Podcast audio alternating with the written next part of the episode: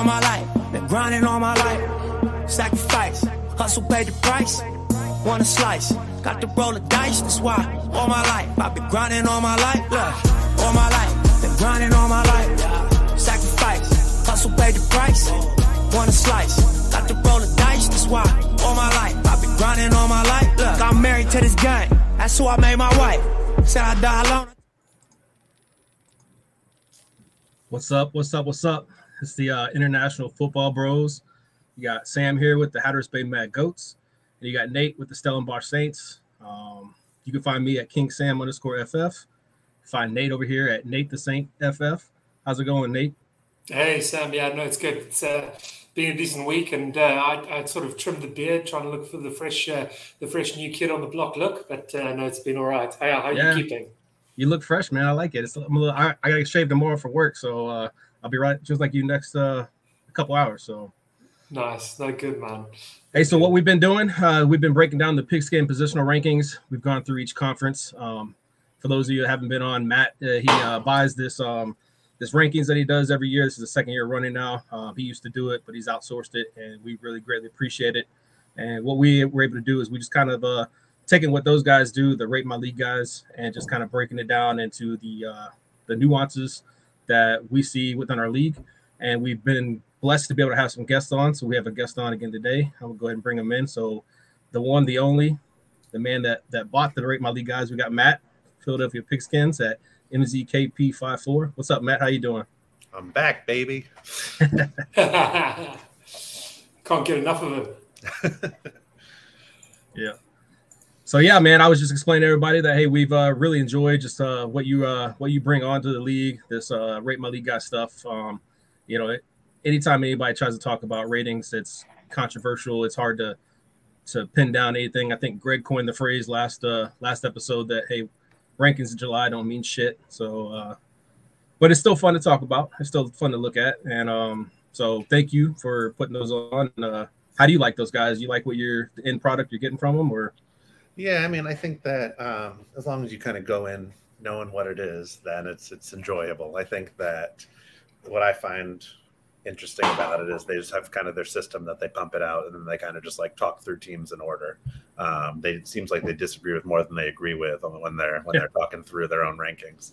Um, but no, I mean, it's fun, and I feel like you know they um, they do a pretty good job of like for what they can get out of a league as, as intricate as roster wars. But you know, the one thing I do disagree with is that rankings in July do matter, and being the the off season champ is is pretty much arguably better than being an actual champ. And, I mean, you don't get money from it, but you get I the mean- crown to wear for a lot yeah, longer. Right? I mean, you know, people talk about it for it's just it's really what everyone aspires to is the prettiest team in July. So those like games happen, but you know, draft great- capital and rookies, that's what it's all about. Greg was the one that coined that phrase, and uh, we got a viewer. We got Greg. and He says he likes Greg, so uh, we got Greg and Tyler in the house. So appreciate you boys for uh, tuning in. Um, so yeah, man. And, and Nate, you got anything to add about the rate my league guys and what we uh, what we see from them and what we get from them every year? No, I think I think I think it's been a great series, and I think it's been a good addition to the league from sort of the main league to the futures league. It's been something to talk about, to discuss, and uh, it's good that everyone sort of is, is jumping on the bandwagon, whether it's through through the pod here or whether it's sort of on the article itself. And uh, and it's sort of it's yeah, sort of food for thought for everyone, sort of how they're setting up their teams, what they're looking at, what what they value, and and it's interpreting it the way you sort of want to. But no, I think it's been a it's been a great addition. Um, maybe sort of polarizing in certain views, but uh, it's good to keep people thinking. Well, I'll go ahead and bring the slides in uh, that we're going to talk about. So, this is the uh, like we talked about the uh, International Football Bros. We're talking about the DD review of the Pigskins positional rankings. Um, as we've done with the past ones, the first couple slides we're just going to go over like what how they ranked everybody. Um, this is their dynasty rankings, and then we'll go over their um, their redraft rankings. So for dynasty, the way the rate my league guys had, they had Tom as the number one spot. Uh, a lot of chapter one guys with Nick, uh, the Dragons, the Africans, the Gadabouts, the Degenerates, Minnesota, and Slashers. Uh, then the Nighthawks, Mayhem, Skigo Muskies, and then the bottom guy sporting our pink as per league rules is the uh, Silver Ballers, and he's uh, he's gonna be rocking it this year. And we're going to get into it. Uh, he may be rocking it again next year. But those are their dynasty rankings. Do you guys see anything crazy about how they rank those guys for uh, dynasty? Far away, Matt. Um, you know, I gotta I gotta dive into the teams a little bit, but I'm you know I'm sure that we'll get the you know Okay. Andy will say this is crazy. Um, everyone will everyone will think that their team's wrong. I mean, I think the only thing that really stands out is obviously Nick shouldn't be that high. Um, but other than that, you know, I mean, Dragons usually towards the top. Africans has put a good run together. Degenerates in the top half. I mean, you know, that's what he's been working for for ten years. It's just being a top half team. So, got to feel good about that. But no, Yeah, we're going to talk about Rob when he gets to uh, we get to his team, but I think he's been doing a lot of good moves this last uh, last offseason to help him at least stay out of that pink area. So, all right. So the next one is the uh, redraft rankings, and once again they got some of the same people up at the top with Tom, Nick, John, uh, the Africans, the Eternals and Slashers move up, the Gadabouts move down, the Nighthawks, Degenerates, and the last three I think pretty much stay the same: Mayhem, Muskies, and the Silver Ballers. Um, So this is just what they have, who they have. They think is going to win the DD side for this year based off of their rankings or their their charts and everything of what these rosters look like today, uh, which we know they're going to change and injuries going to happen and it's going to be wildly different. Yeah. All right, so what we normally do, the format we do is we'll break it down. We'll go from last to first. So we got the Silver Ballers as last. So we'll break down his team and look at it and um, talk about like what his roster is, what his draft capital is, and what he's looking like. So the left hand side is his roster. Um, you see, there's um, he's not carrying a lot of a lot of players right now on his roster. He's only got what's that 38, 39, and then uh, he's got some good draft capital with one first and four seconds. Unfortunately, that first is not his own uh, because he is still predicted to be the last in the league for DD and the last in the uh, league for all of the main league for redraft purposes. And then the right hand side up there is the the goats uh, positional rankings and the projections. And you can see I got him finishing as the worst team in DD. And later on, we'll get to it over DD and TT. But he's uh he's definitely in that pink stink uh, race. So silver ballers. Um, instantly, instantly, what what jumps off of me is Mac Jones, Jimmy G is your quarterbacks, not the best. And then I, I can't even tell you what starting running back is gonna go with. Is you know Achane, the rookie, to be his best running back? Like, there's some uh, there's some problems here in my opinion. What do you, uh, Nate? What do you what do you see What do you look at this? Yeah, I, think those are the, the first sort of alarm bells. Look, I think um, uh, look, the Super Suckers realize it's going to be a tough season. Uh, they've obviously taken the, the the flag of the pink, and uh, and they're thinking like hell. And next year is going to be a tough year. But yeah, those are big um, big alarm bells at, at, at quarterback and running back. Um, obviously, the draft capital they've got one first, as you mentioned earlier, not their own. Um, so it should be yeah. Uh, it, it's quite it's quite a difficult position here, I think, for them, and I think they don't have many um, elite pieces either to sort of trade with and play around with. Um, I'm just trying to have a quick look here, what sort of uh, Warbucks they're sitting on, and they're sitting on 55, so not one of the richer uh, teams either in the DD. So I don't know. They, they, it's it's going to be it's going to be a slower rebuild than I think they hoped for, and it's going to take a while. It's going to take a couple of seasons. Um, obviously they've done pretty well, I think, with Jordan Addison and Quentin Johnston, who who I like both those players. Um, I'm also sort of optimistic that George Pickens does sort of compete with Diontae Johnson, if not maybe even take over the, the sort of leading role there in Pittsburgh. Um, they like to sort of pass it around. Uh, Zay Flowers as well. I think they, I think considering last year, I think they've done well to to sort of attack the wide receiver position. Um, but I think they're going to have to need to sort of move things around. They they really have to hope that Brandin Cooks is going to break out massively in Dallas and they can get something in return for him. Um, they're going to have to hope maybe Hayden Hurst has a career season in Carolina, but these are sort of real home run hits. Um, defensive wise, also not great at linebacker. TJ Edwards is, is good, but but I think Tremaine Edmunds there as well. He's not gonna he's not gonna get elite amount of points. Couple of players on on the taxi squad. Yeah, it's it's uh, it's not too pretty. I think it's going to be it's going to be a tough, slow rebuild, um, and he's just going to have to do his homework on his on his second round picks in 2024. Um, and try and move things around and try and pick up firsts when he can. But there's not much to play around with. I don't know what uh, is there much more that you want to add there, Matt? Uh, you obviously didn't hear that all of his rookie receivers are going to be instant studs. Um, is is apparently his belief about this team. Um, but no, I mean, I, th- I, think you pretty much hit it. Um, I mean, this this team is my pink insurance policy, um, so it's uh, they they make me feel better about a rebuild because, I mean, Jimmy G and Mac Jones, like, I think they are what they are at this point. I will um, say Jimmy G just got the clean bill of health early today, so he did. I mean, you know, as long as that lasts, and I think yeah. that um that Mac Jones is. I, I, think he is what he is, even though I'm sure Tyler's in the in the chat saying something crazy about him. Um, but I think that like that running back situation is bleak. Um, and I feel like I saw a stat somewhere about rookie receivers, but I mean, honestly, like I think that all these receivers that he has can all have what is would be considered a good season and like none of them be higher than like wide receiver 20 on the year um and i feel like that's where we're to land at like you can have promise and you can have like a good future here but for this year um I don't see much. And also only having two linebackers, um, like I, I, just think that this team isn't built to score points. I mean, it's it's built to to maybe like have some pieces that hit in a couple of years. Um, I'm curious to see what he does with his contracts um, with so many rookies. Um, like how much, uh, how many years is he going to commit to all of them? But yeah, no, I mean, listen, Derek, keep on sucking so that those of us who want to rebuild don't have to worry about pink. So I appreciate you at least. Just like keep tearing this shit down. Like, you know what? The one thing I don't think you have enough Packers. You need some more Packers on this team, um, and some more cornerbacks. And like, listen, like it's it's you got the right plan here. So just keep like only do this. Yeah.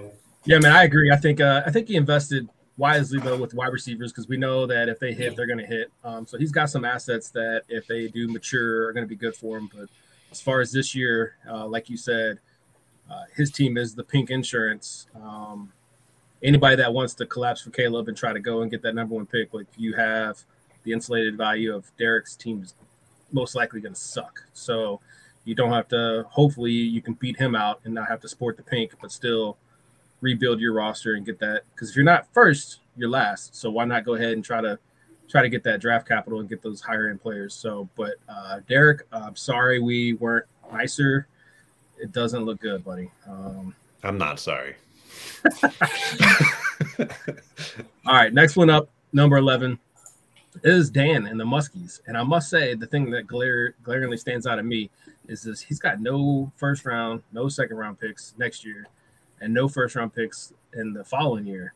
And for being a team that is already like down in the rankings, uh, that you're just it seems like it's a uh, a hole he's got to dig himself out of. Um, but statistically, projection wise, he does look to fare better than uh, than the Silver Ballers. So there's that. But I still think the Muskies have got a long ways to go. Like look at the, the quarterback situation. Um, like Sam Howell is your second best quarterback, and then Jordan Love. Like you're just putting a lot of promise in there. Uh, yeah, he's uh he's got some issues. He's got some things to work with. Um, Nate, what do you think? Yeah, I, I think I, I, yeah, sort of agree. I think I think it's not not pretty either. Um, but I do sort of I have sort of pinpointed a few players there that I think um, at least carry I, would say carry value um, and carry sort of win now value um, breakout value, and, and players that look. This team, let's not beat around the bush. Without those sort of draft picks, this team is not going to win any titles uh, in the near future at all. But there are players there that could help other teams win, and I'm sort of talking about a Danny Danny Jones. Obviously, he's only got one year left in his contract now, and it will be quite an interesting situation for uh, for the Muskies and seeing whether or not they try cash in on a player like Daniel Jones if he starts, if he gets running, sort of keep their two future sort of quarterbacks, Jordan Love, Sam Howell. Not that Dan Jones will, will have a shorter career, it's just he's only on a one year contract with them. So they'll have to sort of think cleverly around sort of the, the contracts that they do have. I think they've got a few possible breakout candidates at running back. I think um, obviously sort of Alexander Mattison's opportunity here. I, th- I, think Pacheco obviously broke out last year. Uh, whether or not he can sort of keep that up in, in a Chiefs team could be interesting, as well as Brian Robinson. Brian Robinson and Anthony Antonio Gibson could have a bit of a wrestle there um, in Washington. So, look, I, I do think there are players here that that will gain value through the season, assuming they sort of hit the ground running. Um, and I think the Muskies are just going to have to leverage that, and they're going to have to trade uh, to sort of improve this roster because, yeah, there's just a lot of mediocrity there. There's a lot of sort of bits and pieces. Um, it's a deep squad, so look, having a deep squad when you are rebuilding helps for sort of breakout guys, but he's going to have to he's going to have to move things around, and yeah, that, that draft capital is worrying um, because I, I can't see much um, elite value there, even from some of the rookies that uh, that were drafted. If you sort of look at Aidan O'Connell, McBride, uh, what you've got Xavier Hutchinson, A.T. Perry, Marvin Mims is probably the best of, of the bunch there, and and even that's not spectacular. So I don't know. I think it's going to be tough. I, yeah, I can see this team being down there, but this team is still considerably better than the Super Suckers. So. Um, so yeah, I, I think um, I think they might uh, welcome sort of the eleventh, but um, they're going to need to make moves uh, to sort of that draft capital issue. Yeah, what uh, what are your thoughts, Matt? Um, I don't like this team at all. Um, I don't I don't know what Dan's doing. Um, I I talked last time I was on with you guys about kind of how I approach rebuilds, and I think that when you look at the players that he's choosing to build around, since he obviously doesn't have draft capital, um, they're like, you, yeah, they have some upside to your point, Nate, but like they are all so risky and they do not have insulated value whatsoever. And as I go through his team, like Daniel Jones, Sam Howell, Jordan Love. Like, if any of them come out and shit the bed, like I feel like Daniel Jones is the best of that bunch. I know you love him, Sam, but like I'm sure as you know from from trade offers you've gotten for him, like he's someone that half half people out there just like they're haters. Oh, there's there's no market, man. Like you have no to be invested in Daniel Jones and ride it. So like Sam Howell, Jordan Love, like yeah, sure they could all be good, but if they're not, like the value just tanks. Yeah. Um you look at his running backs, like Allgeier's already gone. Um, yeah, we have Mattison and Pacheco and Brian Robinson and Devin Singletary. All of them are like teetering on the edge because if they don't come out and produce, then the like I, I if if this was my team, I would try and sell all four of them before the season started because if they get hurt, if they come out and don't produce, if anything goes wrong, then you're not going to get the same kind of like aspirational value that they have right now. And similar, and, and I think that like best case scenario, like maybe Mattison comes out, lights it up, and you can get a first for him. But like, I think I'd rather just like take build up some draft capital because none of these guys are going to be worth anything in two years. Um, and again, looking at receive receivers, I mean, taking a glance through, I guess Aiyuk's probably the best, of the the best of them here, and Aiyuk's getting a ton. Aiyuk's worth at least two firsts. Aiyuk's, Aiyuk's getting a ton of hype this offseason, and I've, I've had people in other leagues tell me they want two firsts for Aiyuk, and I mean, listen, I'm I'm I, you know I no no one loves likes a good hype hype train like I do, but I think that Aiyuk's one of those guys who like he's getting all these offseason blurbs, like everyone's talking about him like he's the shit, but like is Aiyuk ever going to be better than like wide receiver 15? Like, I, I, don't, I just don't see a world where he's ever going to like enter that next level of, yeah. of producer yeah. or value. So, like, I would cash out on hype there. Tyler on... asked if you would trade Sam Howell. I think you already addressed it. Say, yeah, you would trade Howell oh, yeah. and Love, right? Yeah. Yep. I would trade Howell. I'd trade Love. Um, Aiyuk, Mattison. if you can get anyone given two firsts. I mean, look at this like Doubs, Hodgins, like all these receivers, like Juju, like just get out from all of them because yeah. if they don't produce, you're you're you're stuck holding the bag here. Well, so Brad Brad and Tyler both mentioned that uh, that Dan went five and seven last year, and they like they Brad thinks his luck ran out, and uh, I went and looked. Dan won games. He won two games against the Silver Ballers, who was dead last. So we just ranked, so that's two. He went two against the Mayhem, who she's next in our, our rankings, and then he had one game against the Degenerates. And Rob is he'd had a lot of draft capital that he used this year that kind of pulled him up from uh, the bottom of the rankings. So yeah, you add those those teams up, it makes sense why he was able yeah. to squeak out five wins. Quite a favorable schedule, yeah. Yeah. Yeah, I mean, at, at, a quick scroll, he also had the second worst all play in yep. all of all of yep. the main league. So, oh, he didn't he didn't win those games by a large yeah. margin. It was like skin of his teeth. But I definitely thought he was going to be in the running for pink. I was one of the ones as well, and uh, I mean, he got five wins, and I was amazed. I, I don't he, think that's happening again this year. No, I think he'll be in the running for pink more than he's yeah. in the running for four wins this year. What what he does have going with him, I think, is the uh, Silver Ballers in his conference. I got to go back and look. No, he's done. No. He doesn't get Silver Ballers, so he's only got Silver Ballers once. So it's good to mayhem, yeah. Yeah. All right, so we'll go to the next one, which is Carla and the Mayhem. Um, this is weird seeing Carla down this low. Uh, usually, you know, you see her and she's got a roster built that's either a contender or, it, or it's better than this. I don't necessarily uh, think it's horrible, but I do these last three for uh, for Derek, for Dan, and for Carla. I had them ranked similarly is what the Rate My League guys said. And you know, she's got some good pieces. Uh, I think adding CJ Stroud to her quarterback room is definitely going to benefit her with Fields and, and, and Russell. If Russell can come back and do something with Sean Payton, uh, I know I own him in a couple leagues, and I'm hoping that that's the case. Uh, I liked her pick of Tank Bigsby. I think she made some very smart picks. I think she made some very smart uh, acquisitions, and um, I think some things go right.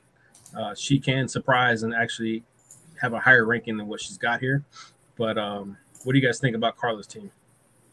Yeah, Matt, you you fire away first. Um, yeah, I mean, I think there's a world where this I'm looking at the starting lineup, and, th- this could come out and, and not be in tenth. Um, yeah. I'm not sure if I see a playoff team here though. So I think that kind of similarly, you're you're kind of at a at a crossroads here. And um, Sam and I, we were talking a little bit before the show where you know um, people always say like wait for the season to sell. That's when you're going to get the best value. I'm I'm of the opposite belief. Like get ahead of it. Like corner the market on rebuilds and um, like the longer you wait, the more people are going to say this isn't my year and I want picks. And, and as I look at this team, I see players like Mixon, like um, Lockett, like Lazard. I mean, I, I, see some players here who I'd probably be trying to cash in on, and I would probably lean towards kicking off a rebuild sooner than later. Um, I think Justin Fields is another interesting one because I think everyone's forgotten just how bad he was at the beginning of last year, and I think that people are conflating fantasy value with NFL value. And I think that, um, you know, Justin Fields could be a really, really good quarterback this year for fantasy. He could even be the quarterback one. But if he doesn't go out and win some games for the Bears, I'm, I'm not sure how long his tenure is going to be. So he's someone with, the, I mean, he's going to the first round of startups right now. So if you want to like kick off a rebuild, um, like see what kind of value you can get there, I think that there's some some pieces here that you could turn around and, and really be in a good shape moving forward. Yeah, yeah, I, I, I, tend to agree. I, I like I like um, I like Carla's sort of quarterback room there. Um, I'm obviously a little bit higher on, on Wilson um, than consensus. I do I do think he will sort of bounce back this year. CJ Stroud um, will get the opportunity in Houston. We'll all be sort of down to him. Um, yeah, sort of repeating pretty much what you guys said. I think I think there's enough here to sort of look at. Uh, def- definitely not a sort of playoff team. Um, and we'll need to sort of move things around, get trading, be aggressive. Um, there are quite a few sort of, I think, opportunities on the defensive side as well. If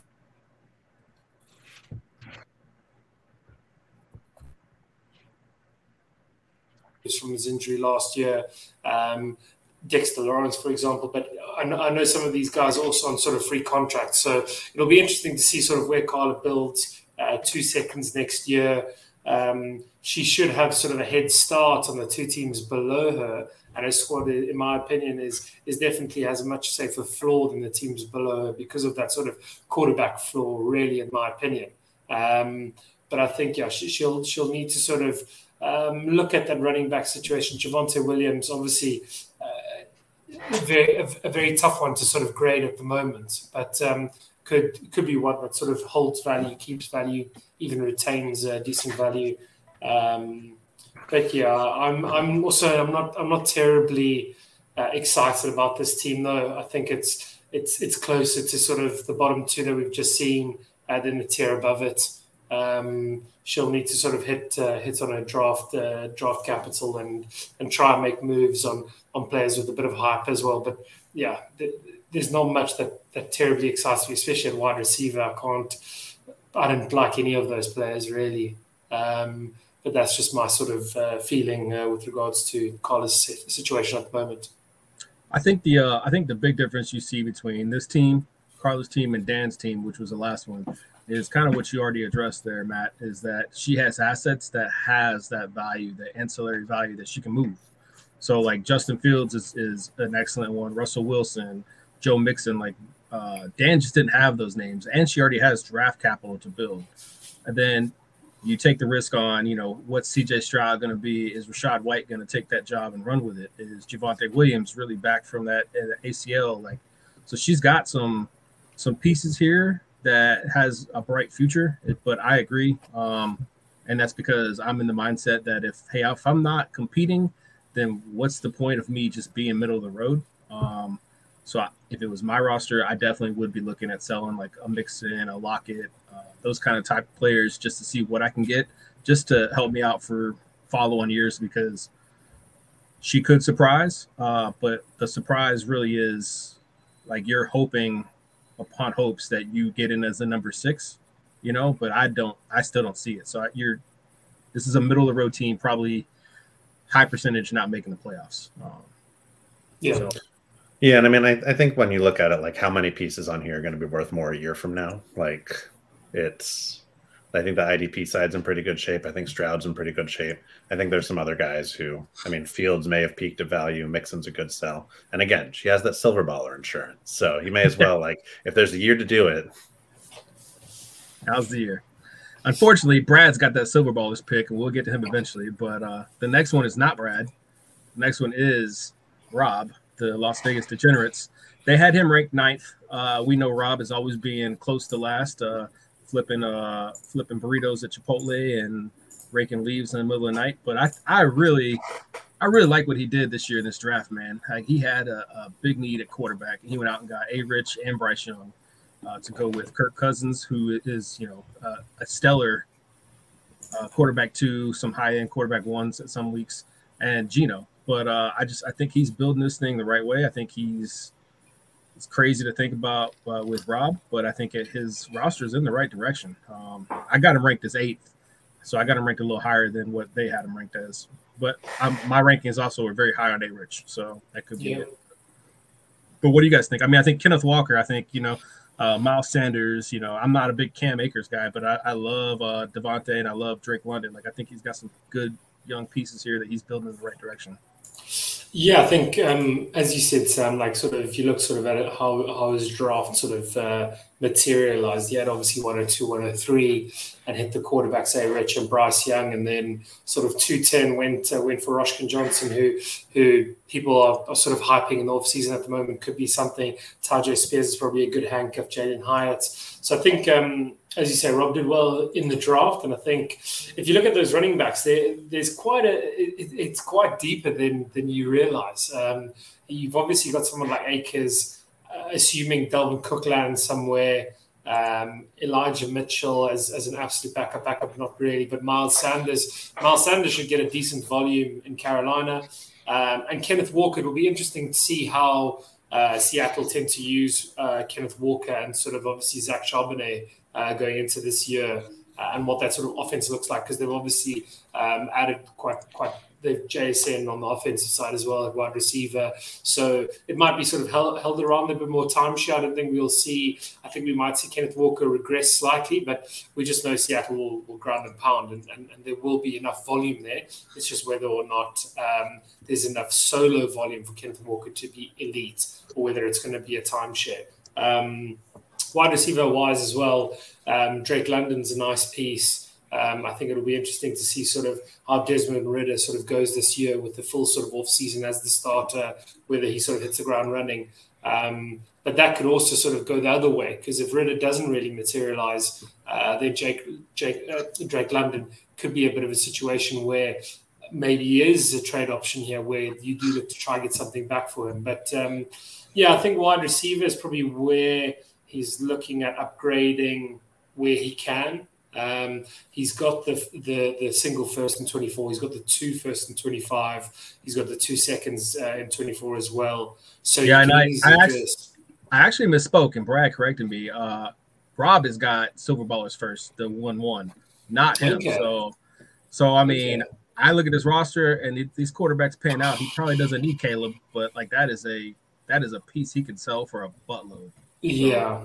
Um, I'm sure. I'm sure. Come come the draft 2024, uh, assuming as you say that that should be the 101, um, he'll be fending off offers. I think he'll be inundated. Um, but look, I like this team. I think we suddenly sort of jumping into a different tier, and I think I think the first three teams that we saw were in their own sort of bottom three tier, and this team is, is considerably better. And I think it's just that sort of volume at running back is strong enough to carry them. Um, they've got serviceable linebackers. Nakobe Dean, we hope, sort of breaks out, or we hope it. We, we sort of expect him to break out a bit this year. Uh, even Devin Lloyd has volume. Patrick Queen, although it's in a contract year, we could well see Patrick Queen move on from Baltimore in the offseason and head somewhere else next year, um, which could be an interesting option. But I, I, I, like this team. I think this team, as you say, is heading in the right direction. I don't know. What, what are your thoughts, Matt? Yeah, um, you know, um, good for Rob. I'm glad he's he's finally uh, at the point where we're not talking about him like we are talking about Derek's team. Um, I think that he's done a good job putting this offense together. I think that he has good depth at quarterback, um, good depth at running back. I think that he has a couple solid um, receivers, um, and then some depth there with some some shots. I worry a little bit about this IDP side. Um, to if, if he is thinking about trying to make the playoffs this year, I think to your point, there's a couple of, of decent pieces here, um, but I think that he's kind of taken the let's get this offense together approach. Smart, um, smart. Which which is the way to do it. Um, I do find it interesting to just like I'm not digging up like all the reports and everything, but I mean I don't see very many zeros for contracts on the IDP side, so it seems like he didn't add too many IDP players. Um, so you know I think that if you're ready to kind of like round out a rebuild, I think that's when an RFA you attack um, IDP a little bit more. So maybe that's kind of he's thinking of like pickups or trades or getting into that next year. Um, but that's where I would kind of be worried about if I was this team. Is one, I would try and upgrade tight end um, to one of the top few, and I'd be trying to get some some solid IDP production because I think that that's that's the concern here. But I mean, you already talked about like he has four potentially startable quarterbacks, um, four, maybe five running backs, um, some solid receivers. So listen, kudos, kudos, Rob. Like uh, you, you finally got there, man, to, to the off season eighth place. Um, so I know it's been a long journey, but no, I think I think that he's he's on the up and up. So well, he's got uh, he's got the goat ranking of eighth place. He has the uh the Rate My League guys of ninth. But uh, it's let's, you know let's let's not go crazy. So uh, you're out of the double digits, Rob. We're all proud of you, and yeah. uh, and and hopefully, uh, you know, in, in, the fall, it actually turns into some production um, on on on Sundays. So so Tyler Tyler made a point. He said that if it was him, and if it's looking like what we all think is what like, and Derek's pick is going to be the one one, like you said, he's got four starting quarterbacks or startable quarterbacks. He'd look at selling them, and then um, we'll get to it eventually. But there's a couple teams up in the top that quarterback is like a dire need. And uh, I think if if Rob were to do that and play his cards right, he could just help vault that that rebuild and this roster mm-hmm. even further on quicker than what he normally would if he just stayed pat where he's at. Yeah, I, th- I, think just quickly, I think as you say, like if, if that's the situation, why not sell Kirk Cousins? Because the other thing I just did notice very briefly, and this is a very, very, very future problem, but you've got Waddle, you've got DeVonta Smith, you've got Drake London, You've got Kenneth Walker and Kirk Cousins all on the same contract with four years. And again, these are way down the line issues, four years time issues. But there will come a day that you'll need to balance those books, and we're assuming that all four studs or five studs in four years time. But maybe it, that, that's something in the back of Rob's mind is, is moving around these guys on four year contracts. Yeah, that's a good point. Our next team up is going to be Burn. I know he was in the audience; he was watching. They had him ranked as number eight. Um, his roster's on the left. I hope Burn's still watching because he can see that I had him ranked higher than what they had him as six.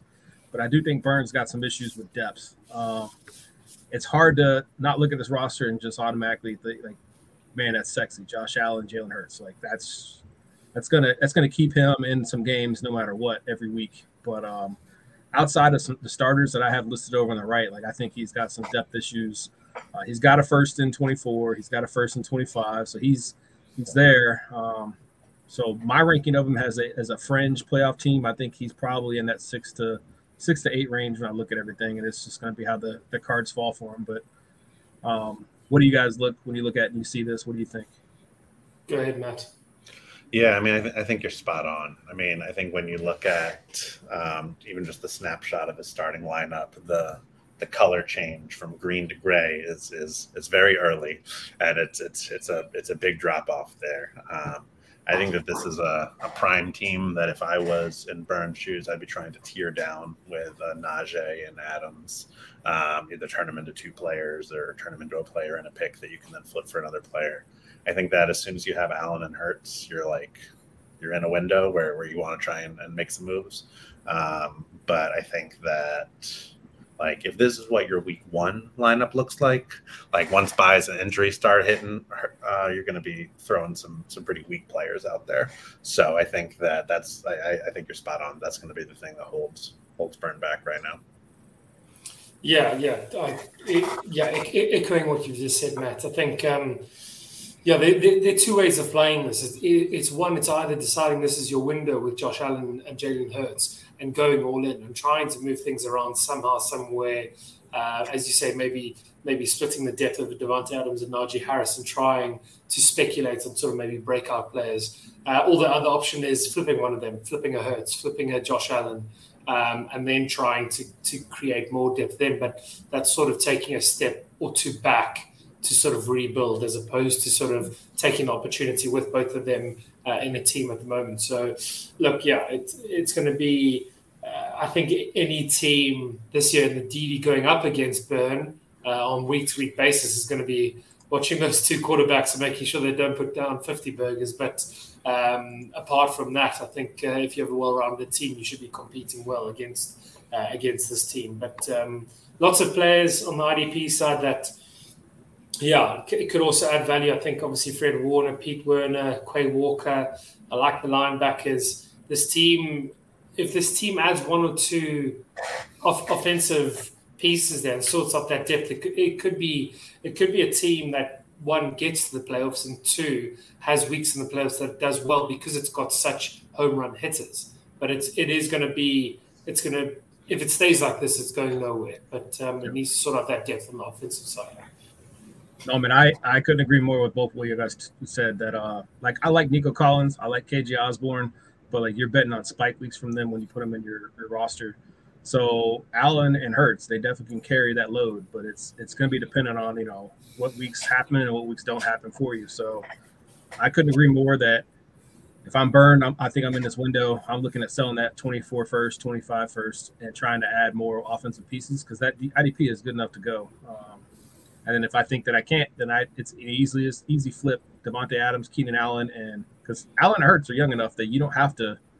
This doesn't have to be your window. You can still you know play for two years down the road, but he, has got some assets to go either way. And I think uh, I think I'd kind of let the first couple weeks play out and see what I want to do, and then put cards on the table and just choose a path and go with it.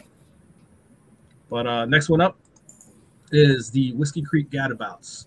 So they had Brad as uh, redraft ranking number seven. Um, I actually had Brad a little lower uh, in the rankings for the goat the goat projections. Uh, Brad's got Patrick Mahomes, which is always sexy. Matthew Stafford um, and Jared Goff leading his team, so he's got some good depth there at quarterback. Where I hit him at was running back. Uh, I'm looking at that running back outside of Bijan. Like I like Montgomery. I like what Jerick McKinnon can do in a PPR league, but it's it's uh, they're both like and and Rashad Penny if he can stay healthy. But there there's a big ifs there at running back outside of Bijan, and Bijan's a rookie. Uh, I do like a lot of his wide receivers he's got going on. Uh, JMO kind of hurts him a little bit just because he's got that suspension, uh, even though he's a good asset to have. Justin Ross is getting a lot of good pub right now. Uh, but, you know, you have T, you have Treylon, Treylon Burks, um, and Gabriel Davis. Like, I think he's got some good pieces. Um, but I just overall, for the weekly lineup projections, I had a little lower than what they have him at.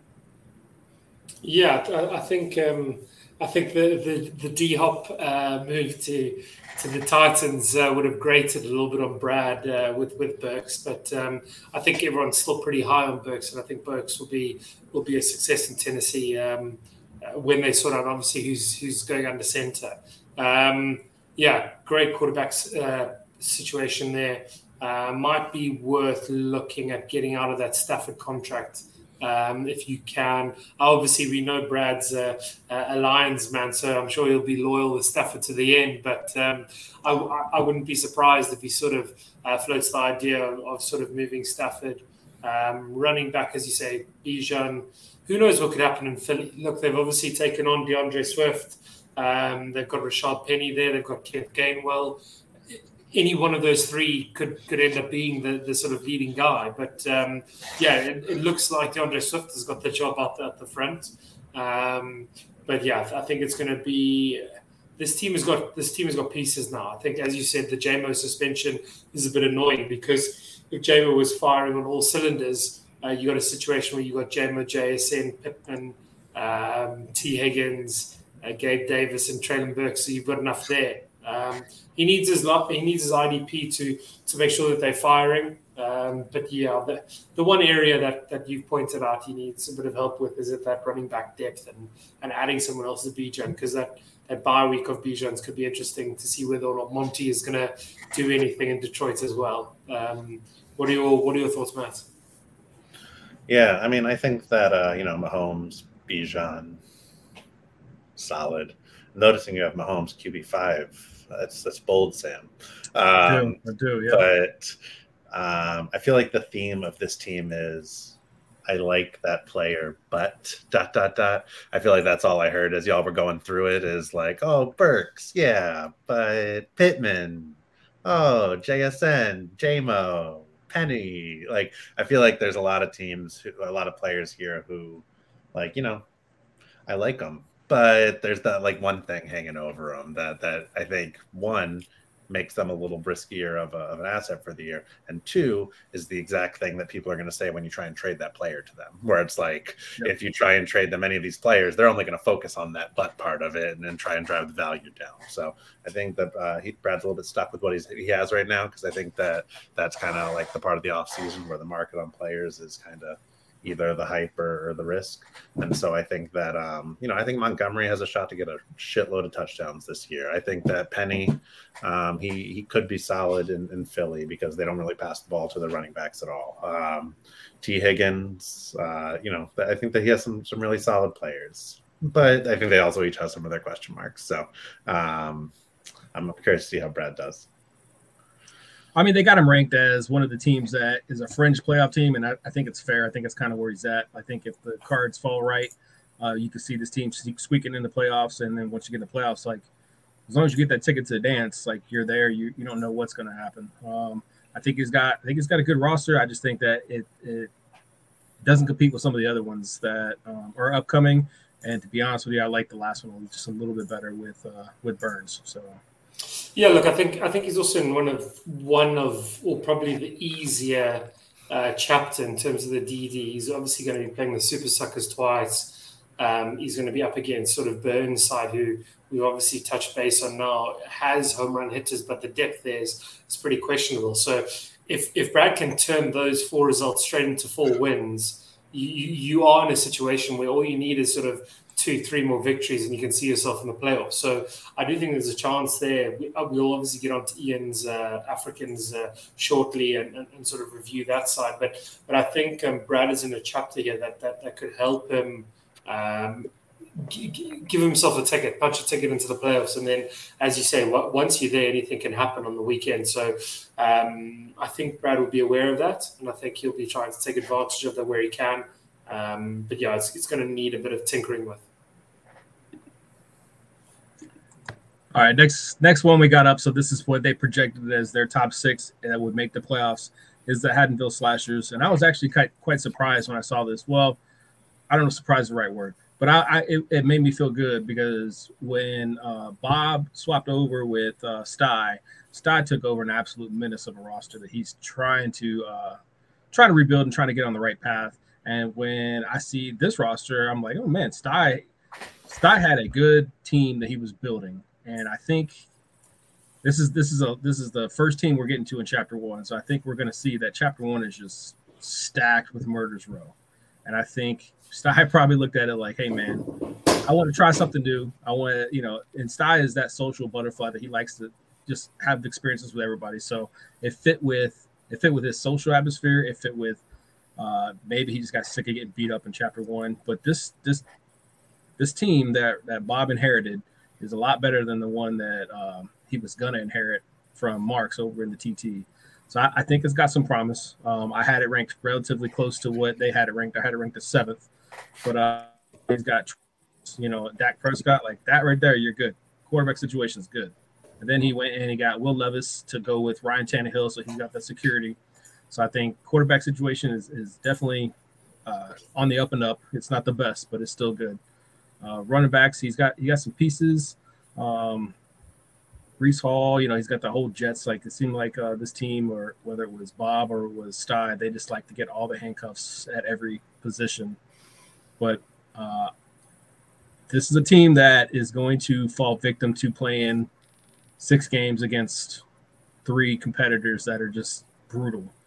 And that's going to dictate, I think, it's going to make him fall out of the playoff race uh, because playing against Andy, playing against uh, Nick, even though Nick sucks, playing against John, like it's, it's that's brutal. Um, but what do you when you look at his roster, what do you guys think?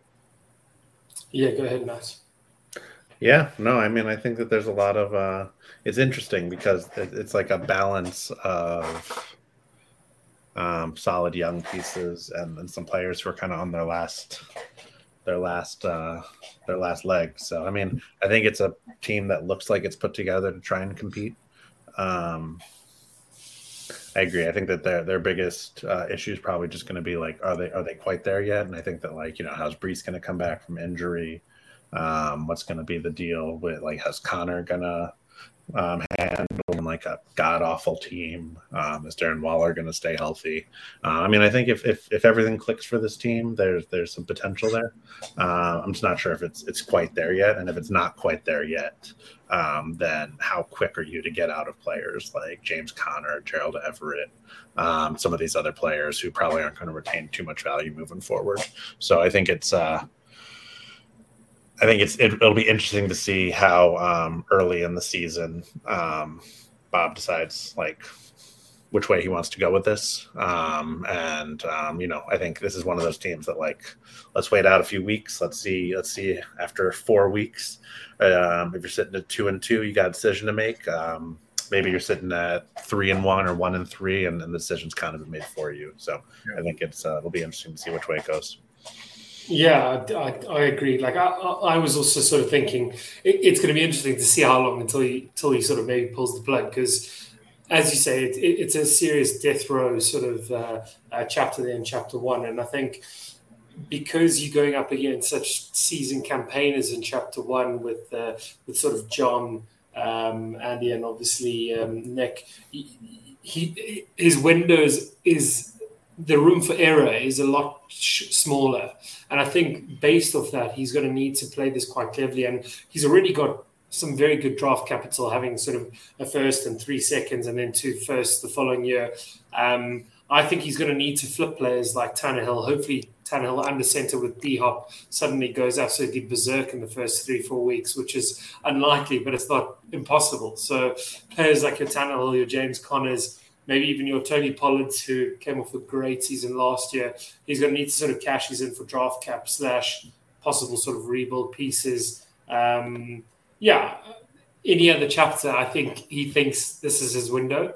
Um, but being in this chapter, I think he he'll have to tread carefully and make sure that he's leveraging uh, some of his experienced veterans and uh, and trying to get good value out of them because uh, the other worrying point is sort of that IDP side. I'm not I'm not a fan of of the players that he has there and the depth.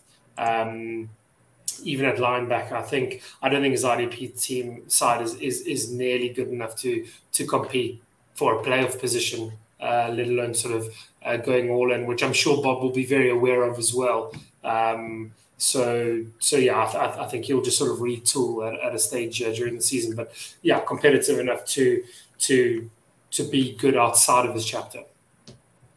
Yep, I, I think if you put him in chapter three, he may get a little more wins based off of his his uh, different uh, games he's going to play. But yeah, I think chapter one it's going to be brutal, and I think Bob's probably going to look at this and decide what he's going to do if he's going to sell some of these assets or if he's going to try to push in because like we talked about, he's got the draft assets to be able to do either. But um, a little bit of young, a little bit of old. Uh, I think this is fairly a middle of the road team. So next one they had in their rankings was uh, they had his fifth was uh, Andy as the Minnesota Eternals. I actually had Andy ranked as number four, uh, which is still not high enough for him. I guarantee it. But uh, looking at what he's got going on, uh, he's one of these teams that I think can be dangerous. He's got a lot of uh, high name assets, you know, Herbert, Ekeler, just well, Ekeler's, you know, I don't know if you saw that tweet yesterday. Ekeler held a uh, a Zoom call with a bunch of other running backs. So, uh, as an Ekeler owner in another league, it, you know, I hope he doesn't try to do anything silly and, and hold out. Uh, I understand the business side of the NFL and what they're doing, but as the NFL fan and fantasy fan, like I want to see him play. So but yeah, so Ekeler, top running back, you know, Justin Jefferson, you know, Nick Chubb, like he's got Derrick Henry, like he's got, uh, man, he's got some bangers, bangers at running back. Um, and then Justin Jefferson is not, you know, not shabby. Uh, even though his depth is not the best, I mean, Justin Jefferson can make up for a lot. I uh, I like his team. Uh, I, like I said, I think he, I had him I had him fared a little better than what they had him as, uh, and I had him as a playoff team. So, what do you guys think? Yeah, I think um, it'll be it'll be an interesting season for Andy. Look, he obviously won won it all two years ago two seasons ago um, for a very good reason, but it still seems quite quite a similar team to a team that won won the title two years ago. I think there are quite a lot of older pieces there still. Uh, sort of really Andy's hanging on here, and um, Andy needs to realize if, if he wants to go back and win it all again, he's going to have to make some moves here that that will that could massively jeopardize his future. So I think he needs to. Uh, I, I, think I think he's in a situation now where, where I'm sure he's having sleepless nights, deciding does he go all in here um, and really go for another title, try win it all, try upgrade, maybe add another quality quarterback uh, to just go get Kirk Cousins, go get uh, who we sort of spoke about earlier, like just just add a bit more quality there at, at quarterback. The running backs will, will, look after themselves, assuming they don't hold out. Uh, the wide receivers, as you say, just add maybe one extra piece there. This team, this team is two two offensive players away from from being a contender. Um, and I'm not saying they're not a contender right now. It's just we, we do have other teams to get to. Um, but this team has home run hitters and and just those that that, that three four running back head of Ekeler, Henry, Chubb um, assume James Cook sort of breaks out a bit, but those three running backs, Justin Jefferson, uh, Justin Herbert, that offense is scoring big points week in, week out. Um, but the age thing is a bit of a concern for me because this team is one year away from being in, in, in not a great position. Um, so they're either going to need to add win now pieces and hopefully go all in, or, or they're going to have to think about maybe consolidating. That's I, I think they're sort of in two minds. Um, I don't know what your thoughts, Matt. Yeah, I mean, no one can like this team as much as Andy does. Um, and I'm sure we're all idiots for questioning his greatness. Um, but yeah, I mean, I think my first goal, if I had this team, would be to add a receiver. Um, I think that, you know, I feel like Andy was talking the DeAndre Hopkins um, thread the other day. He was talking about like what he should be worth in a trade, and it's just some of that's just crazy to me. But um, I think that you know, I worry about the volume that Hopkins is going to get. I worry about the volume that DJ Moore is going to get. Um, I think that volume is what translates to fantasy points here. I think that Chubb, Ekeler, Henry, really solid top three running backs. Um, I think they're in a similar position where they're going to be really good this year, and no one's going to trade much for them because they're all at the, the kind of edge of the edge of the road. So I think that he's in a position where I, I mean, I'd be pushing the chips all in. Um, I think that his IDP is solid. He has several really good linebackers. He has several really good defensive ends, um, some good safeties. So I think that if it was me, I'd be trying to add like a really high floor receiver um, and maybe upgrade um, Carr if you can. But I'd, I'd, be prioritizing receiver over over anything because Justin Jefferson can can carry a lot. But I think that as good as Hopkins and DJ Moore can be, um, I just worry about how much, like, if they're either going to if either of them are going to get the ball thrown their way enough for them to kind of uh, get the the greatness that Andy obviously values them at. So, um, yeah, that, that's kind of where I'm at with this one. I think there's some really good pieces. I think that pretty high floor, um, but I think that if he doesn't make some moves, um, he's gonna he's gonna run into some issues very soon. Yeah, so I'm glad you mentioned the. Um, I'll go ahead and pull up what Tyler said. Tyler said Hopkins would get 130 plus targets. I'm glad you mentioned the target share there in Tennessee because uh, I actually had this. I was going to pull up so if you look at it at the Houston Oilers slash Tennessee Titans, the last time a receiver got over 120 targets, I mean, tight end did it, you know, uh, with Delanie Walker, but last time a receiver did it was Kendall Wright almost 10 years ago, 2000. Well, it was 10 years ago, 2013. So when we first did the uh, when I first did the Mad Goat projections, uh, Nuke didn't have a team, so I didn't really know how to fare him out. And obviously, you see that I fared him out as wide receiver at 21 or whatever it was. Um, so I, I haven't predicted based off of his career catch percentage, career yard per catch, and based off of what that offense is kind of show what they're going to do is him getting 115 targets, 85 uh, receptions for thousand. 1,122 yards. So right as a, uh, like a middle of the road, uh, middle of the pack wide receiver two, I think Hopkins can do um, can be good. But I couldn't agree more that I think this uh, this team is missing one more wide receiver piece uh, I'm very high on Amari Cooper this year. Like he'd be a great uh, trade target. Um, but as as old Johnny English said, that uh, this team is nearing the cliff, where, and uh, it needs to add an asset here on offense if it wants to continue to compete. I think it's there. I just think that it's uh, he's got to get that additional asset just to help put him over the uh, over the edge a little bit. Well, and, and I think the other thing that's about unique about this team just to to your point about Hopkins is I think the only way that Hopkins gets that target volume that Tyler's like dreaming of, um, that hurts Henry. Like I don't see Henry getting the same volume that he gets and Hopkins getting that volume. So the fact that he has both, I, I just don't see a world where they're both getting the kind of volume that makes them really valuable pieces. Yeah, I don't. I mean, I don't see him getting over 120 just because that's what yeah. Tennessee has shown us. But yeah. Uh, I think it's good. I think Hopkins being there is good for Burks. It's good for Henry. I think it's a good all around move. Mm-hmm. And I think Hopkins, like he makes a quarterback better. Like you see some of the catches he did with Kyler last year. Like he he's gonna he's gonna eat. I just he's not gonna be that that wide receiver that you know is getting top level targets every year like they used for to. everyone but the Eternals. All right, next one up is the Atlanta Africans. So they had him slightly above Andy, and I actually had these two flopped. I had uh, had the Africans as fifth, vice uh, fourth, and I had Andy above them. So uh, I look at the Africans roster, and this is the one I am talking about. This is the one I'm talking about. That if I am, uh, who was it, Rob, that owns all those damn quarterbacks, I am knocking on these three 2024 first. Like I'm knocking on that door because who does he have at quarterback? Brock Purdy, Trey Lance. That's it. He is ranked as fourth in their rankings. He's ranked as fifth in my rankings, and he has one quarterback room, and that's it.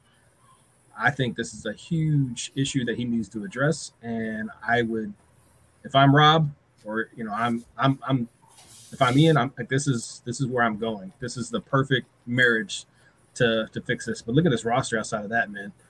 Dobbins, Gibbs, like he's he's got like for days he's got a great team. Kamara, D'Andre Swift, like it's it's ready to go, minus that quarterback room, in my opinion. Yeah, uh, I think I think it would. It looks like it's been a tough off season for Ian, um, and the reason why I just say that is, as you say, I think that quarterback room is is is worrying. Uh, what happens if Sam Darnold ends up starting in, in, in, San Francisco for the first five weeks? Like it's it, yeah, it's it, it's really worrying uh, that, that that quarterback room because um, yeah, he Ian could be in a situation where he doesn't have a starting quarterback for the first three, four weeks. We don't know. We'll, we'll cross that bridge in a couple of weeks' time. Um, then at running back, I think in the offseason he would have been sitting there smiling, uh, smiling away. But with Kamara's situation, yes, I know they've sort of settled, but we could well see a sort of five, six game ban. We could see a two game ban. We're not sure yet. So big question marks there. D'Andre Swift, obviously, a new man in town in, in, in Philly. And look, as exciting as it is for everyone, I think everyone, or I don't know, maybe I'm, I'm not consensus, but I, I think I, I, I'm not convinced Philly is a better position to be for D'Andre Swift. I think yes, it's it's sort of it's a good offensive line um, and it's a great team. But J- Jalen Hurts is the one that's going to be carrying sort of the red ball stuff, the sort of red zone stuff, on top of obviously your Rashaad Pennies and your sort of battering rams. I think they'll sort of give Swift a bit of volume, but I just I think it was a step back for someone like Swift. Um, then at wide receiver, Kupp's coming off an injury. I love Scary Terry to bits. I've got him on my team, but but the quarterback in Washington, Sam Howell, who knows? Um, I'm a bit worried here for Ian. Um, I, I don't think his team is as sexy as um, some say. Look, there are pieces there, but I I think I think he's even I think he's in a little bit of a battle with with someone like Brad or who knows, even someone like Burn in that chapter. He's obviously very lucky he's in that chapter too at the moment. But I just can't look. I'll take Ian's historic record, and that, that that's enough proof that he knows what he's doing. But I just, to me, there are a lot of question marks around this team, and I know.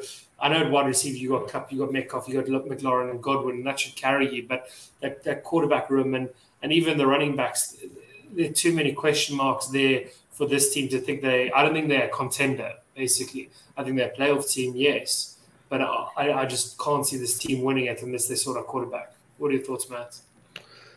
Yeah, I mean, I think that you're spot on. I mean, you can't feel good going into the season with this quarterback room. Um, I think that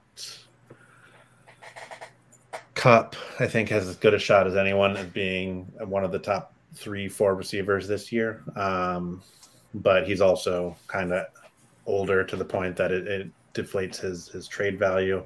I see some IDP pieces that I like. Um, I think that he's probably going to win his chapter because he's in chapter two. Um, I think that this looks like a team to me right now that's kind of primed for not going too deep in the playoffs. I mean, you're looking really good at tight end. Um, have a couple of like solid wide receiver twos after after Kupp. Um, you know, I just I, I, just don't really see the ceiling there for this team. Um, and I saw I think Tyler said like blow it up and go for 101. Like again, the problem is you can't be as bad as those bad teams. So it's like what blow it up and go for like 105.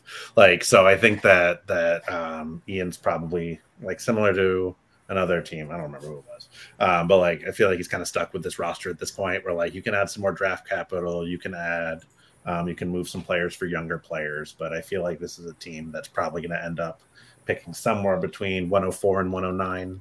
Um, and uh, he has three first, so he's rooting against those other guys. And um, you know, there, there's some solid pieces here. And then Ian's had a hell of a run, so like it's hard to hard to hate too much on on what he's done with this team.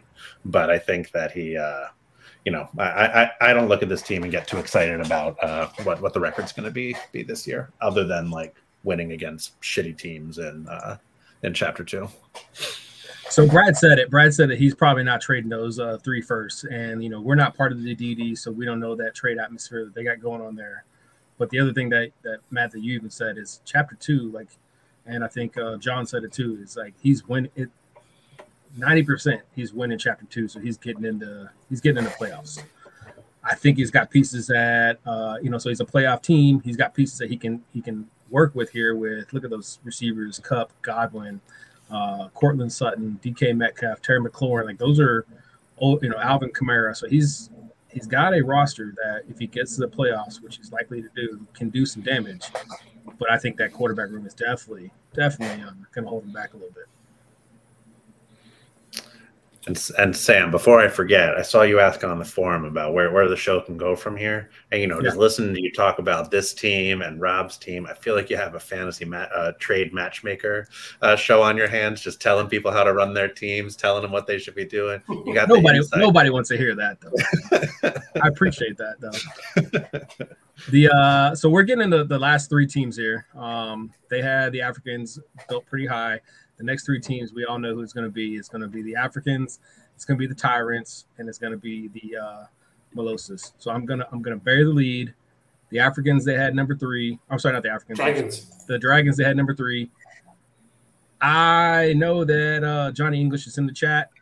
So, buddy, I got you winning the whole damn thing. I got you as number one out of the DD. Um, they had you ranked as number three. I don't see why they see it. Um, I we'll get to we'll get to the tyrants. We'll get to Tom. I don't know if Tom's viewing or not. He'll maybe view later. But I think you have the the best team in DD right now the way it's built. Um, I do think you have some uh, you have two good quarterbacks with Joe Burrow and Deshaun Watson, and then I'm a Clayton Tune owner, so I'm uh I'm hoping that Clayton Tune actually uh plays and he's the guy there as well. But you got some uh, issues there addressed there with depth, you know, for bye weeks or injuries. But I think this roster like just look at everybody else. You know, Josh Jacobs. You know, assuming he doesn't hold out. Um, Stefon Diggs, you know, Kelce, Conklin, CeeDee, Garrett Wilson, Marquise Brown, Jerry Jeudy. Like these are, he's got pieces. He's got good depth at wide receiver. Um, I like this team a lot. Yeah, I, though strong, strong at receiver, strong at tight end or when I say strongly tight end, it's obviously Kelce there. We, I think um, Okonkwo took a little bit of a hit with D Hop in town, but um, but yeah, Kelce's uh, an uber player, uh, great receivers. Um, running back, as you say, a, little bit, a little bit shallow, especially with all this flirting around, sort of sitting out. I think if Josh Jacobs does, absolute worst case scenario, sit out, but he's got Zamir White, so he's got the he's got the handcuff. Yeah, he's got the handcuff exactly. And I love Zeus more than anything. I think yeah. Zamir White was an absolute bulldozer at Georgia, and uh, oh, it was was he at Georgia? was he at Alabama? I think it was one of one of the big boys. But I think um, as, as well, and, and as you say, if Jamaal Williams uh, could could well um, take hold of some of those red zone uh, touches as well in New Orleans. Um, but yeah, I, I, this team is is the first sort of serious team, and I do think they're a tier above what we've seen so far. Um, the, the IDP side there is, is, just ticking so many boxes. I think Brad just said, like you got Jeffrey Simmons. The, those three DTs are are putting up big points. The, the, defensive inside, like you got Nick Bosa putting up big points. I think, um, yeah, that that IDP is going to carry this team, and then the offense is just going to be that cherry on top because there's enough depth there. Uh, they're going to be very close. Uh, you put them as the winner. Um, let's see what the other two teams still have in store, but they're going to be they're going to be up there. They're going to be sniffing around the championship game. What are your thoughts, Matt?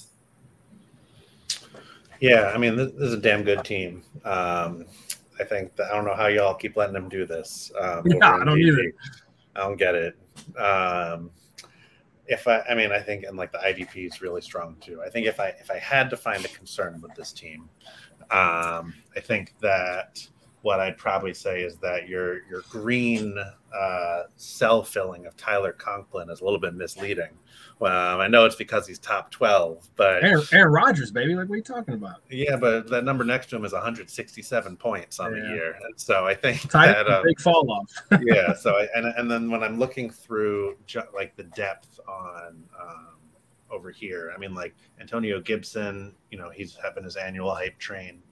Um, I'm, I'm, this, I'm not, this is the year, Matt. Lean into listen, it. Listen, this is the year. Maybe we'll see. I mean, I'll, obviously be happy, but outside of the starters, I think that there's some maybes here.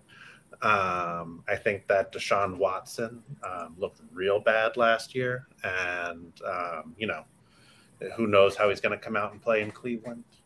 Um, so I think that he has a real, real good starting lineup right there. But I think like right after you get past Marquise Brown, like once we get to injuries, byes, I, I don't see too much depth here that like is is you're feeling too good about starting. I mean, I think the fortunate thing is like no one does after you're getting like 11 starters deep on offense. So like yes, I'm like trying to pick holes in what's obviously a real damn good team.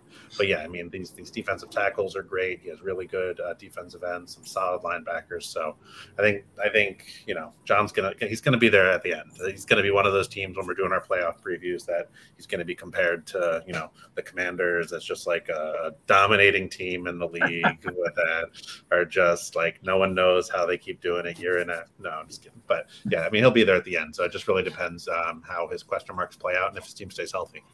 If um, if I was jumping on that bandwagon proposal that you just suggested, Matt, about um, sort of uh, trade matchmaking, I, I, would have a sneaky suspicion if I was uh, the mighty uh, Johnny English here to speak to Burn and see if uh, someone like a Hurts might be a Hurts, and, and an Najee Harris might be tradable, and you've got your firsts. Here's maybe a Deshaun Watson. Here's maybe an Antonio Gibson, and maybe a bit of wide receiver depth um, because yeah, you, you, you add some big hitters there. As you said, the QB, the questions around Watson um, and the and the RB depth, but uh, I think everywhere else, this team uh, this team looks good and looks set for the big time. I traded I traded in another league Watson a first and something else for Hurt, so it can be done. Um, yes. So if, if I think I think that's a, that's a great example of you know take some of those question marks out of this team and, and just really like lock it in for another deep run. Yeah. To be fair, I'm, I'm pretty high on Watson. I'm pretty high on Gibson, so that kind of reflects in my rankings. But I think uh, I think this is a, a good team that is obviously going to be there at the end, like you guys said. So next up is uh, the number two team, the Titletown Tyrants. I had him as number three because obviously, like we just talked about, I had Johnny English uh, going above the last two teams. Uh, you listen to the Rate My League guys, and they talk about uh, this team and – I think they get like enamored by the running backs. You got Saquon, you got uh, CMC, you got Jonathan Taylor. Like that's damn sexy, right? And then ETN, and I went ahead and put Gordon on his roster that he just picked up the other day because I think it's funny. Because outside of those three guys, um, you look at wide receiver, he's got Ja'Marr Chase uh, and Deebo. But I mean, I've never been one that really counted again, you know, that can count on Mike Williams because of all his injuries. But that this team has, in my opinion, it lacks the depth, it lacks the ability to be there at the end. And I'll, I'll show you here what I'm talking about. Is um, so on the offensive side, we start 10 players. So two quarterbacks is ideal, what you want to do. And his quarterback situation, he's got Aaron Rodgers, and we all know how I feel about Kyler. I we, I don't know if we know if Kyler's going to play or not. If Kyler doesn't play, then his next best quarterback is going to be Baker Mayfield, who may or may not even have the job. It may go to Kyler Trask. I mean, Tampa Bay's issue is it's well they don't know what they're doing. But look at all the other quarterbacks he's got with Winston, Zach Wilson, Carson Wentz, Matt Ryan, Marcus Mariota. He's just got a bunch of backups. He's hoping for an injury. Um, but outside of that, this is what he's got going on. He's got CMC, who played a full season last year, but had two years previous that where he only played eight and twelve games. Barkley played a full season and then had three three years where he missed games. And then we know Barkley's got an issue right now with his uh, his contract stuff. JT missed games. Like you, you see everybody that's in, his, in, these top six that I have is his top ten um, outside of quarterbacks. They just they missed lots of games. Like for everything to fall right for Nick, he you know like he needs no season injuries. He no needs no holdouts. He needs everybody to stay healthy. Um, I I like the starting lineup. I think I understand where they're coming off, but I think there's some obvious holes here, and I think he's going to be in some trouble. Go ahead. I, I, mean, I appreciate the amount of extra time you put in to hate on Nick's roster. Like, props to you. Um, I do just just a question for you. Just looking at the the screenshot that I see here, um, I noticed that Kittle and Deebo didn't make the the starting lineup here. Are you projecting lower numbers because of injuries for them? I am. Yeah. Okay. Uh, yeah, I mean, project, projecting injuries is tough. Um, I yeah. think that I'm doing it based off of like what I just showed the last slide that there's mm-hmm. a history of it. I I don't want to project injuries, but at the same time, like I'm not projecting injuries. I'm going off of what they've showed so far in the league, mm-hmm. and so far in the league, they haven't had a full seasons to be able to accumulate the amount of stats, if that makes sense. Yeah. Yeah, no, totally. Um, I think that, yeah, he, he has some really solid um, running backs and Ja'Marr Chase on this team. Um, this is that's that's what the the core of this team is.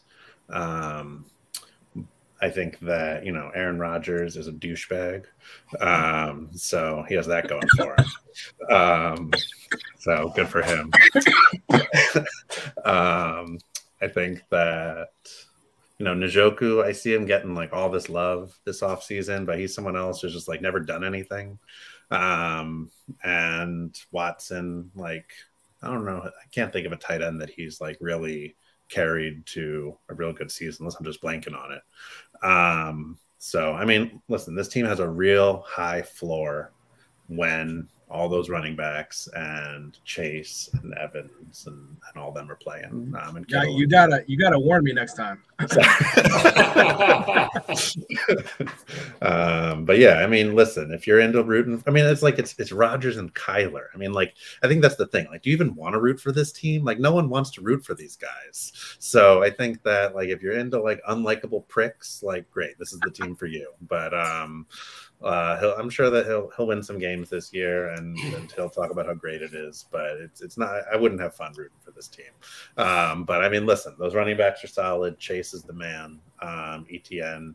Um, I'm, I'm a little curious about how running back plays out in Jacksonville, but I feel like Evans. Um, I'm not sure how he's going to do with Baker. Um, Mike Williams. I actually like Williams this year, but yeah, I mean, we'll see. It's uh, you know, I don't, I don't really want to root for root for this team, so I'm I'm, I'm projecting what all, all the reasons that's going to not be good, but there are some good pieces. Yeah, look, I, I, I think they've got a they, they, they, do have a decent team, as you say, but um, I, I think without that sort of 2024 first round draft cap, and, and obviously in the situation where they're playing the Dragons twice and the Eternals twice, and even Bobby Dazzler's um, slashes twice I think you've got a situation now where one of these big three is is going to be upset, and and I'm including Andy's Eternals in that sort of big three because it is a decent team with with your sort of your Henrys and and, your and your strong running back room as well, and. Um, this team has got, as as you said, a very high floor, a good IDP side, um, but we saw my sort of experience with it last year with, with Nick and the PP when he came down to sort of look after a team, and that team sort of outscored many teams, but they lost many many games. So it is sort of uh, sort of projecting injuries again, and it's a bit of the, the, the, the luck of the green and, and, sort of where where you sort of see your side. Um, there's enough there. It will be competitive. It's expecting this is the window. Um, because as soon as Arod leaves, or, or, if that sort of doesn't go well, then the window's pretty, closing pretty quickly for the side. Another sort of season-ending injury um, for the Tyrants. But um, look, it's a it's a good side. They need to make it happen. They need to probably do a few more trades. It's not going to win the whole thing, um, but it's going to be up there. Yeah. So just to clarify, like um, Deebo and Kittle are the ones that are missing off of that starting lineup I got on the right hand side, and the reason is it's not because I don't think that they uh, have that value. It's because based off of when I ran the projections, I took the uh, history of what they've done so far each year in each in each uh, obviously in the San Francisco offense with Shanahan, and uh, they just they don't have full seasons to show for right because they've not been healthy. So I'm not trying to I'm not projecting injuries for them, but at the same time, like I'm I'm trying to project out to 16 games when they're not really given 16 games. If that makes sense. So uh, having those two as your depth pieces is nice. Um, but I, I, do think I think Nick's got a good starting roster. I just think that where he's going to get into issues is the depth, and if injuries do strike, and like I said, he's got some pieces that there's there's been injuries throughout. Um, and then we all know how I feel about Kyler, and it's not not trying to be mean about it. I just think, hey, if Kyler does not play, he's got Aaron Rodgers and a bunch of warm bodies, and in a Superflex league, that's that's tough. Um, We're not supposed to be mean about it. Oh, my bad. to clarify, so everybody knows, because I know it's woke nation out here nowadays. Like Nick and I are really good friends. We text like every, we text like every other day.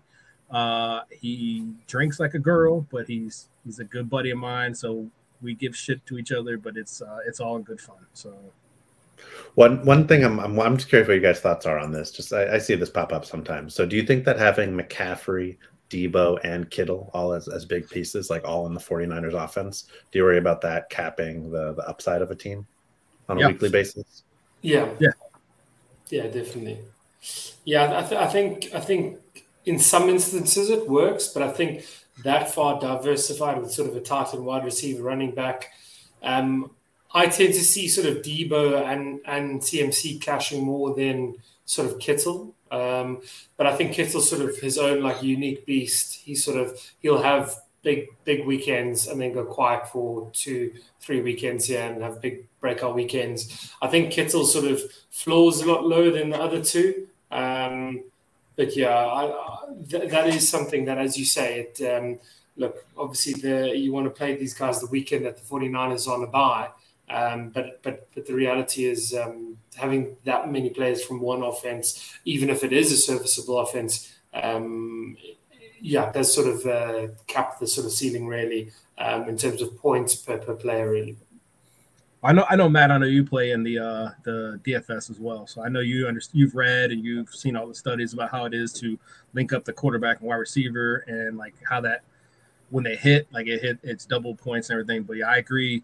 Quarterback, running back, wide receiver, or not hit up the quarterback. Sorry, running back, wide receiver, tight end that he's got like this. Like it's um, there's going to be weeks where it may be beneficial, but there's going to be weeks where one or two may do something and the other one's not, and he's gonna most likely have all three of them in starting lineup every week. So Yeah, I mean, it, just, it really just takes away the upside of all of them scoring touchdowns, and that, that's really the bread and butter in it. So, Yeah. like, how, how many weeks are all three of them or two of the three of them going to be the ones who get the, the touchdowns for the 49ers, especially with, you know, uh, depending on like what happens to quarterback and everything. So, yeah, this is this is an instance where I think that correlation is going to be negative, Yeah. vice positive. So. All right, the last one we had is Tom and Melosas.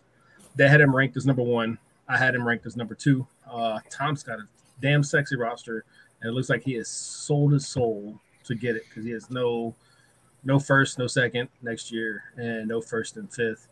But I mean, uh, so you said Patrick Mahomes as quarterback five was bold. It's because I got people like I got Lamar, man. I'm high on Lamar this year uh, with that offense, with what they're bringing in with that offensive coordinator from Georgia, like uh, Lamar, Aaron Jones, Tyreek, Hock. Like that's sexy. Uh, Tua, we.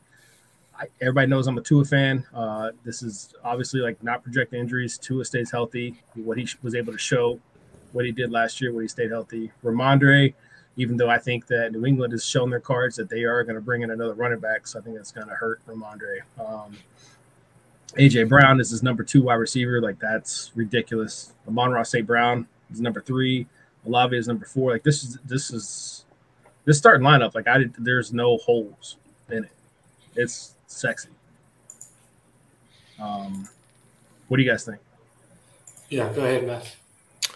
um, yeah, no, I mean, this this is a damn good starting lineup. Um, I don't I don't want to poke holes in your system live, uh, uh, Sam, but Go, go um, I'm. I'm, I'm curious why um, Lamar doesn't get that same injury treatment as some of the the ones we were looking at uh, previously. Considering his last two years, he's he's only played 12 games. Or How that arguably projection comes out so high. Or arguably Tua as well, but um, they, they are Sam's favorites. I I will tell you that uh, I do believe my rankings are a little biased in quarterbacks. I think I there's something off in my formula where it ranks quarterbacks higher than everybody else. So I think that uh, the median is it's above that right now. But um, I do feel like Lamar with the new system they want to bring in with which is making him pass more, um, the addition of Odell and Zay Flowers, um, all that stuff went in. It wasn't just like the injuries; it was what he was able to do uh, with the time that he had, and then the, the system he I'm projecting him he's going to be in. Um, I just I think Lamar's going to have Listen, a banger. ain't nothing wrong with biased rankings. I'm all about it. You just got. I tried I tried to take all the bias out. I really did. Got to own it. No, no, don't take the bias out. Don't take the bias out. Lean into the bias because that's that's what we're here for. That, that's how you get the, the clicks and the likes. But Yeah. um, I think that yeah, no, I mean, listen, I, I like Tua a lot. I think that um, the starting lineup is solid. Um, I think that yeah, I mean Hockenson, Hill, Aaron Jones. Yeah, I mean I, I think he's he's set up to be right there um, at the end. I think that his his running back situation it feels a little more um, ceiling than floor. Um, I think that uh, you know Aaron Jones, he has his boom weeks. Rhamondre Stevenson, um, he looks to be in good shape, but you know, Patriots running backs. Um, he has both Aaron Jones and Dillon, which I feel like again just kind of like caps the upside, although it is a handcuff situation. But you know, I feel like it's it's better to have shots at, at owning as many backfields as you can. Um, I don't know. I don't know about the depth at running back, unless I'm missing some. Oh, Dameon Pierce, right? Yeah, I'm, I'm, I'm lower on him than I should be, but um, I, I, feel like the, you know, I think that there's some good ceiling plays there, but I think that's some of that's a little sketchier than some of the the teams we were just looking at before this. Um, but no, I mean, like ceiling wise, like if you look at um, Sun God, Olave, Tyreek Hill, a- yeah, no, I think um, I tend to sort of agree with Matt. You there? Yeah, I can hear. I think I think Matt uh, he's working on some stuff. No, don't worry. Um, so yeah, look, I, I tend to agree. I did a little quick look um, at the sort of fixture fixture schedule in the DD, um, and I see that uh, the mighty Malosos are up against uh, um, next Tyrants in week nine. And week nine, weirdly, we've obviously just spoken about it but that is the week that the San Francisco 49ers are on a bye. Um, so, so yeah, I just sort of um, looking into it. Um, I, I, think um, I think Tom's Malosis are, are going to be uh, flying high. Uh, they're also in one of the, the easier chapters there in the DD, uh, playing the Mayhem and the Muskies twice in a year obviously uh, Rob's degenerates uh, are finally sort of on, on, on the mend and on sort of the rebuild uh, positive trajectory. But um, you've got six relatively straightforward matchups uh, for Tom, and then it is a case of sort of on the weekend. This team should fly into the playoffs. Um, arguably with, with the best record uh, in the regular season, I think. Um, so should lock up a, a, a, sort of first week bye. Um, but it is, as you said, we, we're looking through the team. Um, assuming Lamar stays fit and Tua, you've got elite. You've got Pickett there as, as very solid QB three in that in that in out of those three. Uh, running back, as you said, maybe a little shallow, and um, but those wide receivers are home run hitters: Tyreek, AJ Brown, um, Chris Olave, um, Amon-Ra St. Brown. It, it's a good roster, and and this team could could really push. I think the Dragons uh, when we get to, to, to the playoffs. I, I, think this I think this team redraft wise is um, is up there, and I think defensively as well uh, with the players like sort of your Nick Bolton's, um, even your Uchenna Nwosu's at, at defensive end, uh, assuming Chase Young comes back. I think there's enough here, and uh, the Malosis and the Dragons to me are are the favorite for for for the, sort of the title game. Can you hear me again? Yeah, back in. All right. I, I dropped some like real good insight earlier, but that's that's behind a paywall. So y'all have to, to y'all have to contribute my, my rankings for, for that. Um, but yeah, no, I mean, I, I, think that something something funky happened with um, I think the dynasty rankings that they did because I don't see how this can be the number one dynasty team with no picks, um, and and some of the other like uh, older running backs and situations that they have here. But no, I mean it's it's a damn good team. It's it's it's another one of the ones that's going to be there towards the end if everyone stays healthy. Um, I think that um, I'm curious what moves there are to make with no picks if things do start going south with some of those running backs. Um, I think that he has the wide receiver depth to probably make some moves there. But no, I mean it's it's it's a good team. So I uh, I'm, I'm curious to see how everything plays out with these guys. Yeah, I know Tom was interested in hearing like uh, so so everybody knows we're just consumers of what the rate my league guys go. And then you know nate and i we get on here trying to talk about the league you know semantics and what we know about the league uh, and how we feel about the rankings. So they had they had tom as dynasty three out of all 48 teams in the in the main league or so out of all 24 teams in the main league and dynasty one in the dd um, but then when they ranked everybody up they had tom at number five with nick at four and john at three and he was curious as you know what the disparity was and why that was going on. So I dug into their. I mean, this is just me like uh, guessing, right? Because I, I, dug into the when you do the rate my league guys, they give you a PDF, and then you know Matt obviously paid for the podcast. But I was looking at what uh what else they had that was different, and they had Tom as uh, his his bench redraft value uh, was lower than Nick's and John's, which I kind I think we've kind of seen that, and like outside his top five wide receivers, there's like you know, you're relying on guys like Hunter Renfrow, um, you know, Tyler Boyd, which I, I mean, I, I, think there's a good target distribution in Cincinnati, but you know, Dameon Pierce, which I'm not, I'm, I'm higher on than uh, more people than most people, but then his redraft value, his bench redraft value is lower. His IDP value is lower than Nick's and John's. So I think that's kind of what got those two the nod over him in the total ranking because they had John's bench redraft value um, like 30 points higher, and his IDP value, which we when we looked at it, was the second in the league. And um, I think that's what kind of helped make me make my uh, my observation that he was going to be the top team in DD. Yeah, I think you agree. All right, so uh, that is how we they ranked twelve to one, and that's kind of how we've gone through each one. I got a, uh, a couple more slides we're going to go through. This is uh, what the Rate My League guys did and what my rankings had for both TT and DD. So just all out in one, you can see where they had it. You can see in DD, I had the bottom three being the same. I had Brad lower. I had the Silver Ball, I mean, the Degenerates a little higher. And it kind of shuffled up from there with John being the top guy, Tom being second, Nick being third. Uh, I wish I could have ranked Nick lower just because of own my own personal bias against Be more biased. Yeah. so, uh, that was that. And then I thought the you guys see anything you know crazy with any of this stuff or any overall thoughts before I move on to the next slide? Pigskin's too low. And honestly, if we're being honest, I think that Derek's ranked a little bit too high here. So. yeah, no, I, th- I, think that's a pretty spot on. I think yeah, it'll be. I think Bob's team is is is better than seventh, but at the same time, because he's in death row, I think he's going to be there and thereabouts, maybe a sort of best of the rest sort of candidate. Um, and yeah, I think Ian, Ian and uh, and um, and Andy, it's going to be interesting because both of those teams could well see themselves in the top top two um, if they just make the right moves and, and sort of add in the right places. So this is what I'm excited about. Uh, it's been at least a year, I think maybe two, since we really had a, a race for pink. But we are going to have a race for pink this year is going to be the Silver Ballers, the Pigskins, the Muskies, the Red Knights, even though I know going to do everything he can not to get there, and then the Oysters. Those are the top or the bottom five teams out of all the 24 teams. I just wanted to put like the best starting lineups I could all together and have you guys look at them. Um, so there's no secret. Matt is doing what he can to collapse for Caleb because, like we already talked about in this episode, Derek is uh, there's an insulated value with Derek being as shitty as he is right now, because you can you can go for that that number one pick without having to worry about being pink.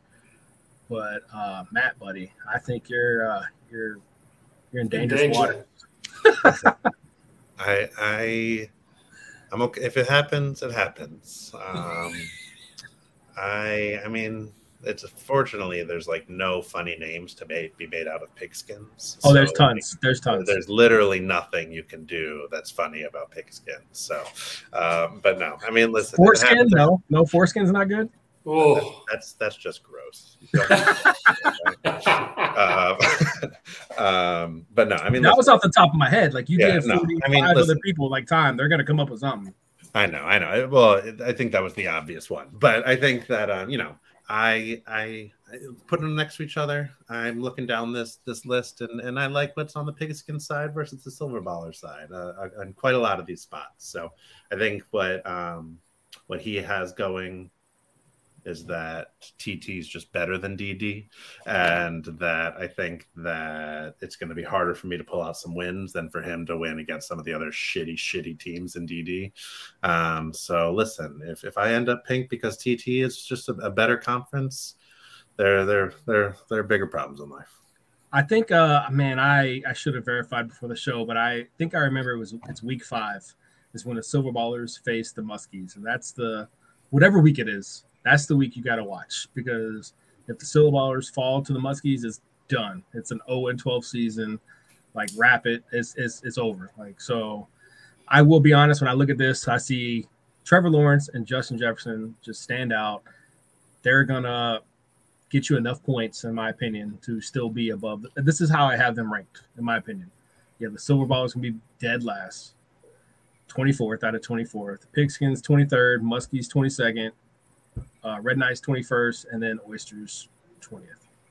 You got to add the draft capital cut row here just so I feel a little better. All this red is hurting my soul. Your, your draft capital is like ridiculous. Yeah, it's through the roof. Yeah. All right, Nate, you got anything to add to the slide or? Yeah, not quite. I think I think I, th- I think your your quarterback room, Matt, is what's going to keep you away from that pink. I think I think just with Trevor Lawrence, Justin Jefferson, Russell Wilson, um, that should be enough. And, and, with those pieces, even on the defensive side of things, Nick Bosa, Shaq Thompson, Za'Darius Smith. Uh, I think he's trying to sell them all for force right now. So yeah, well, it's probably the right thing to do. The thing is, yeah, it, it, it's always going to be close. But I think, I, I, think, as as you said, Sam, that Week Five Muskies uh, Super Suckers uh, Silver Ball this game is going to be uh, very interesting because as soon as uh, as soon as Derek locks up uh, that pink, I think uh, the Pigskins are gonna are gonna climb into that selling off everything they have uh, to get more draft cap. But no, I think uh, I'm pretty sure I've climbed into that already. already, yeah. no, I think um, it's going to be. I, went, I went and verified. It's week eight. It's week eight is when the week eight the matchup's going to happen. But this is going to be fun, man. This is uh, it's been a, at least a year, like I said, that we had a, a good race for pink. I think uh, it's going to provide good content for Tom to be able to to put some gifts and some uh, some uh, just analysis on what's going on with the last very last team. So um, it's always fun. But that's it, man. That's the show. Um, that's the pigskin positional rankings. That is, uh, we went through every conference, the RR, DD, P or RR, PP, TT, and DD in that order. Um, I appreciate all the folks that have been tuning in and uh, been commenting in the comment section. We appreciate you guys being here. I appreciate Matt you being here with me and Nate. Nate, I always appreciate you. Always. Uh, yeah, man. Thanks, guys. No, cheers, Sam. Yeah, thanks, Matt. Thanks for having me. Yeah, buddy. And uh appreciate everybody, and we'll see you guys later.